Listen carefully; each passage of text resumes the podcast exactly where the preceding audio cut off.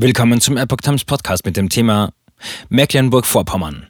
Schwesig. Stiftung für Nord Stream Bau soll aufgelöst werden.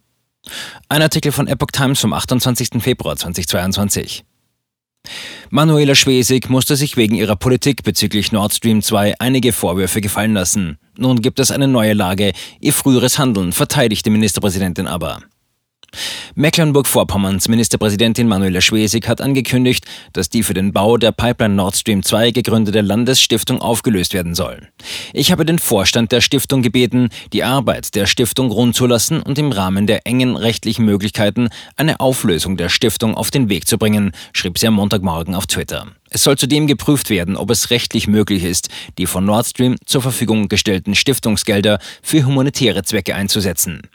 Zuletzt hatte Schwesig sich immer wieder vehement für die Fertigstellung und rasche Inbetriebnahme der Gasleitung durch die Ostsee eingesetzt und zur Unterstützung des Pipelinebaus eine heftig umstrittene Landesstiftung gegründet. Diese Klima- und Umweltstiftung wird vor allem vom russischen Staatskonzern Gazprom finanziert. Das Land habe in den vergangenen Jahren auf Dialog und auf den Austausch mit Russland in Wirtschaft, Wissenschaft, Kultur und zwischen jungen Menschen aus beiden Ländern gesetzt, schrieb Schwesig weiter. Umso schmerzhafter ist für uns die aktuelle Entwicklung. Mit dem Einmarsch in die Ukraine sei die Zusammenarbeit auf regionaler Ebene jedoch unmöglich geworden. Wir haben deshalb die Partnerschaft mit dem Leningrad Oblast ruhend gestellt.